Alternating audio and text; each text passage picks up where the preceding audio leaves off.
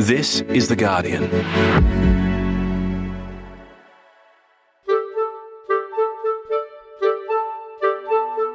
I'm Jane Lee, coming to you from Wurundjeri Land, and this is the full story. After months of drawn out negotiations, the Greens have finally agreed to support Labor's signature social housing policy. Thanks to the Greens, there's now that $3 billion available that'll be uh, available for public and community homes, and it's available now.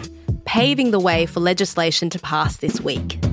Both sides have claimed they've won this battle. This $10 billion Housing Australia Future Fund is the single biggest investment from a federal government in more than a decade in social and affordable housing in this country. And though the Greens ultimately backed down on their demand for a national freeze or cap on rent, they're vowing to continue fighting for renters. The battle for renters' rights is lost, but I think the war for their votes continues.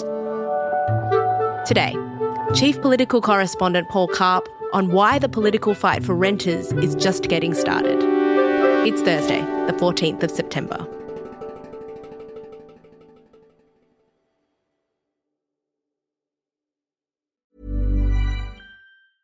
Ryan Reynolds here from Mint Mobile. With the price of just about everything going up during inflation, we thought we'd bring our prices down.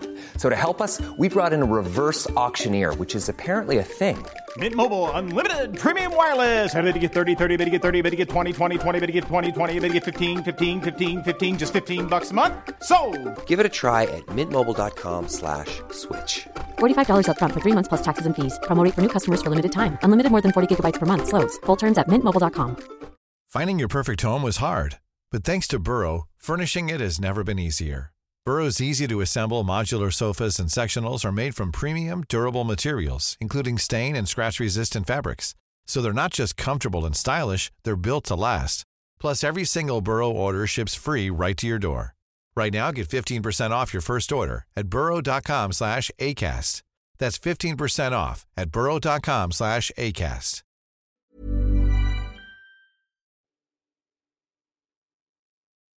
So, Paul, the last time you were on the show to talk about the Housing Affordability Future Fund, you told us about the impasse between Labor and the Greens. And this week, they finally agreed to support the bill. So, remind us very quickly what that fund is again. The Housing Australia Future Fund is a $10 billion fund that is going to invest and then spend its earnings, at least $500 million a year, to build social and affordable homes, which in its first five years, Labor has said it will build 30,000 of those. Now, this was a policy that they took to the election, but they've struggled to get Green support for this year in very protracted negotiations. Right. And so in reaching this agreement, Labor hasn't agreed to give in to the Greens' demand for a national rent cap or freeze, even though that was, I understand, a major sticking point during these negotiations. Why did they end up backing down on this in the end? So the Greens had two demands. They wanted direct spending on housing, not just the investment model, but some money up front. And they wanted a, a cap or a freeze on rents. So in June, they won $2 billion for social and affordable housing, which goes to the state and territory governments to either build properties or repair existing stock. And then this week, they won $1 billion for public and community housing. So, all up, they can say that they've got $3 billion of direct spending that isn't reliant on this investment model of first investing and then spending the earnings. So, they got a lot of action on the first demand. On the second demand, a little bit of progress in that uh, Labor has agreed to limit rent increases to once a year, but really uh, failing to meet the mark that the Greens set of a cap or a freeze on rent. Labor wasn't prepared to do that for a number of reasons. Firstly, that it would harm supply that there, you know, there would be fewer private rentals uh, if there was a cap uh, on the rent that landlords could charge. And secondly, about the constitutional authority, the fact that tenancy law is the domain of the states and territories, and no states and territories uh, signed up to this this Greens plan. So I think in the end, the Greens had to be pragmatic and settle for more direct spending rather than um, winning more concessions on the renters' rights issue. But they're going to keep agitating that as further housing bills come before Parliament. It's you know the battle for renters' rights is lost, but I think the war for their votes continues. So, in the meantime, where does that leave renters who are struggling right now? Well, Labor have done a lot for renters. They've increased Commonwealth rent assistance in the budget. Renters in WA and the Northern Territory, particularly, should benefit from limiting rent increases to once a year. And there's some, some basic renters' rights that are going to be nationwide. But in terms of rent rises, they are still at the mercy of the market. And, you know, that is driven by occupancy rates, by, you know, supply and demand uh, of rental housing. In the immediate short term, that isn't going to change. In major cities, there is a big squeeze on, and rents are increasing at their fastest rate since the GFC uh, because, you know, th- there's a huge demand for, for private rentals. Well, as you mentioned, Paul, the Greens insist that they're going to keep pushing for renters' rights. Rent freeze and rent caps is something this country needs. We need to give people and renters some breathing space while all these new um, homes are being built. Uh, and we're going to keep pushing on that. How will they do that now that this deal on the Haff bill has been done? Well, they've said that they'll use every opportunity. So, uh, future housing bills coming before Parliament. And we know the first one in their sights, and the next battle, I think, is going to be over Labor's Help to Buy scheme, which is a shared equity scheme in which 10,000 buyers a year are going to benefit from the government taking equity of 30% for an existing home or 40% for a new build in the home. And for that buyer, that's a huge advantage because they only have to borrow or, or pay pay out of pocket 60 or 70% of the cost of the home, but they get the benefit of, of living in it. So uh, that's a huge benefit to them but it's going to set up this dynamic again where the Greens are using a bill to benefit one group of people to say that we should be doing something else for renters. And that, that's going to be a, quite a difficult battle. And so, do you think that Labor could eventually be forced into finding a way to help renters? I think Labor's going to have to get a lot better at selling its achievements. Like it's it's going to need to increase supply, and then it's going to have to make the argument that that has helped bring rents down. They might uh, use other levers like increasing rent assistance again in a, in a subsequent budget, but they have rode out very hard on saying that they're not going to be capping or freezing rents. So it is going to be very difficult for them to give ground on that issue.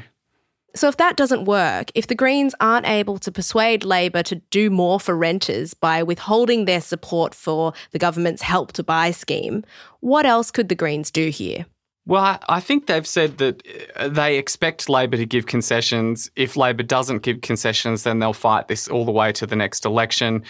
You know, they're, they're going to be targeting um, MPs in the inner city or in seats experiencing a higher degree of rental stress.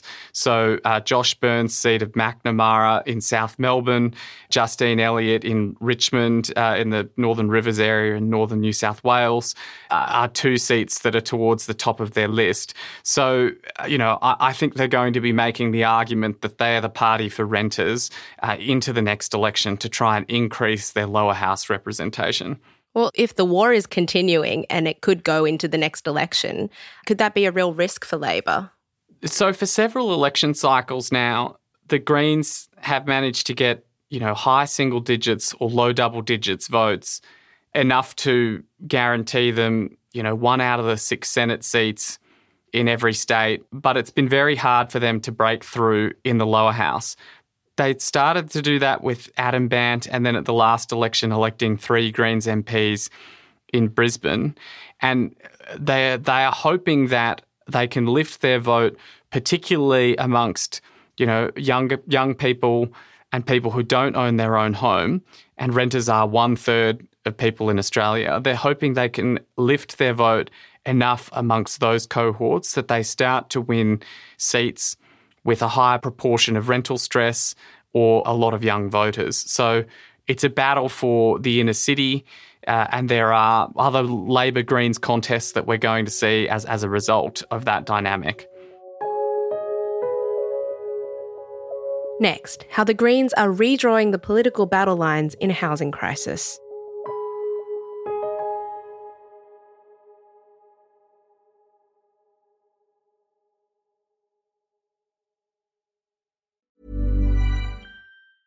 Tired of ads barging into your favorite news podcasts?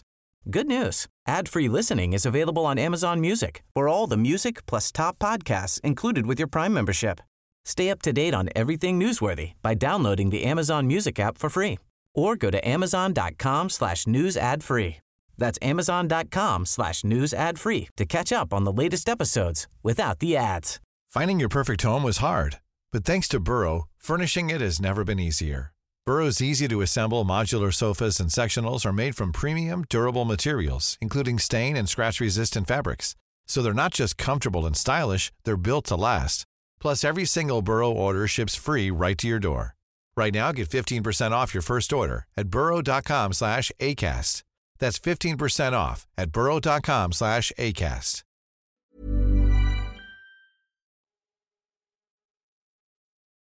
So, Paul, was this protracted negotiation worth it for the Greens? Do they come out better from this fight, or are they damaged by ultimately failing to deliver on a rental freeze or cap?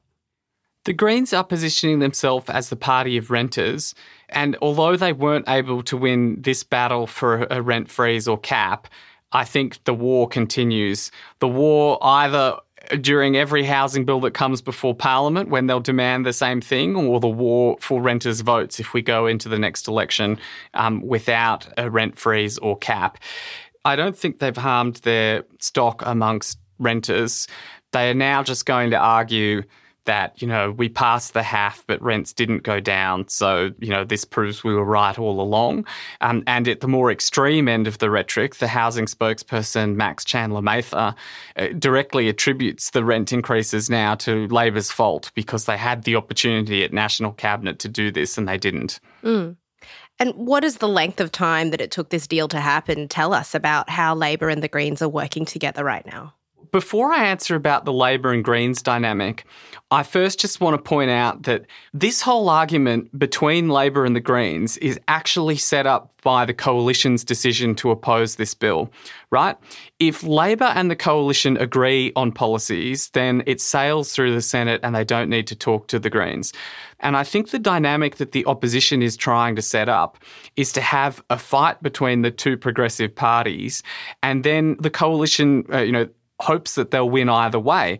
Either the Greens will end up blocking a key plank of Labor's election commitments and they'll be at each other's throats all the way to the election, or the Greens win concessions off Labor, and then the coalition can paint them as you know too close to each other. A Greens Labor government, Adam Bandt is pulling pulling the strings uh, of of the Labor government. So I think that's the dynamic that the coalition have tried to set up, and in terms of the way it actually shook out, I think it shows us that if the Greens are prepared to hold out on something, that they can win substantial concessions. I mean, nobody can say that you know the two billion dollars for the social and affordable housing accelerator and then one billion dollars for public and community housing uh, announced uh, this week is small beans. Like those are those are big concessions. But I still think if the underlying bill is something that takes a, a bite out of the problem even if the Greens think that that bite is too small, I think the fact that they've eventually come to a deal on this shows that while they can hold out, while they can win concessions, if the underlying bill is is helping, that they will eventually pass it. Right.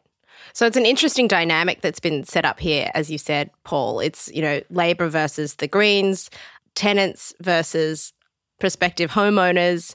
It seems like even though this deal has been done, the political fight that Greens have started is going to keep going. Where do you see this heading? The, the, Greens are trying to awaken class consciousness in the sense that they want renters to think of themselves as renters and for that to be a, a major determinant of their vote.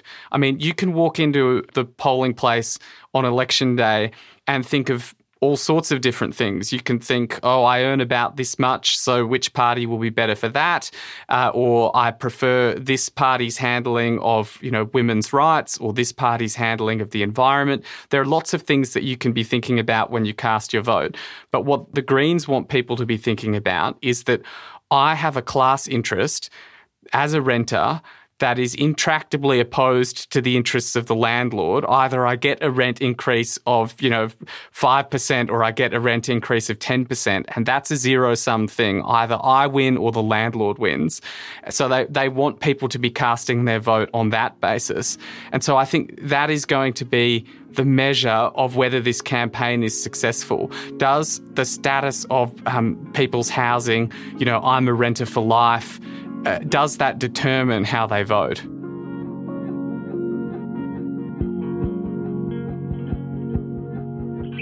That was Paul Karp. He's the chief political correspondent for Guardian Australia. You can read his latest article on the Greens' deal with Labor. It's called Greens Vow to Keep Fighting on Housing as Party Takes Aim at Labor's Help to Buy scheme. We'll post a link to that on the full story page. I also recommend you check out Paul's feature article on the Greens' battle for renters' votes. It'll be up this weekend at theguardian.com.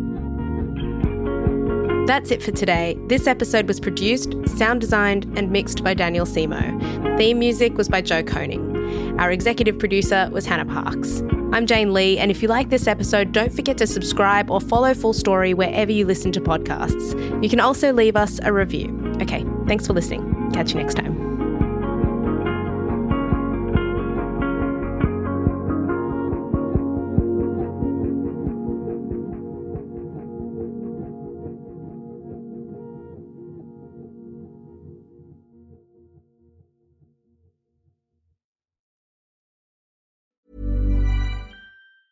Tired of ads barging into your favorite news podcasts? Good news. Ad-free listening is available on Amazon Music for all the music plus top podcasts included with your Prime membership. Stay up to date on everything newsworthy by downloading the Amazon Music app for free or go to amazon.com slash news ad free. That's amazon.com slash news ad free to catch up on the latest episodes without the ads.